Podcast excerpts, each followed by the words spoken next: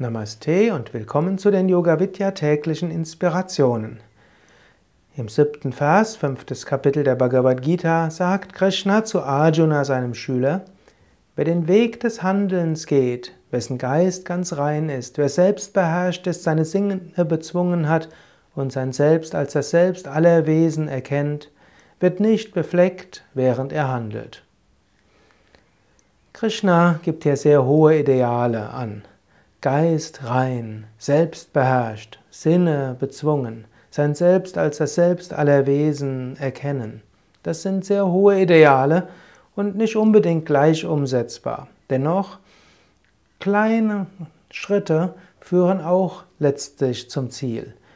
Es ist gut zu überlegen, wie kann ich meinen Geist reinigen. Reinigen heißt auch von Vorurteilen befreien. Viele Menschen handeln aus Vorurteilen heraus. Sie schauen durch eine rosa Brille oder eine blaue lila Brille. Sie haben vorgefasste Meinungen und so erkennen sie nicht wirklich, wie der andere Mensch ist und was der andere Mensch wirklich will.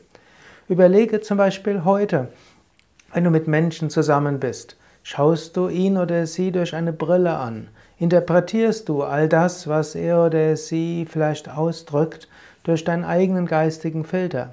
Selbstverständlich interpretierst du das alles durch deinen eigenen geistigen Filter.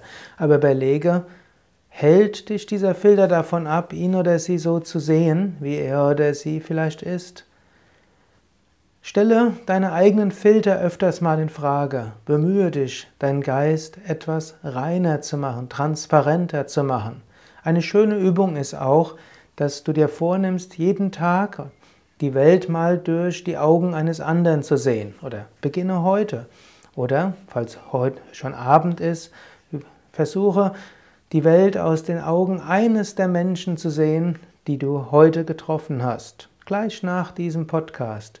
Überlege, wie, hat, wie sind die Motive dieses Menschen? Was hat er oder sie sich dabei gedacht? Warum hat er oder sie gehandelt? Von seinem oder ihrem Standpunkt aus.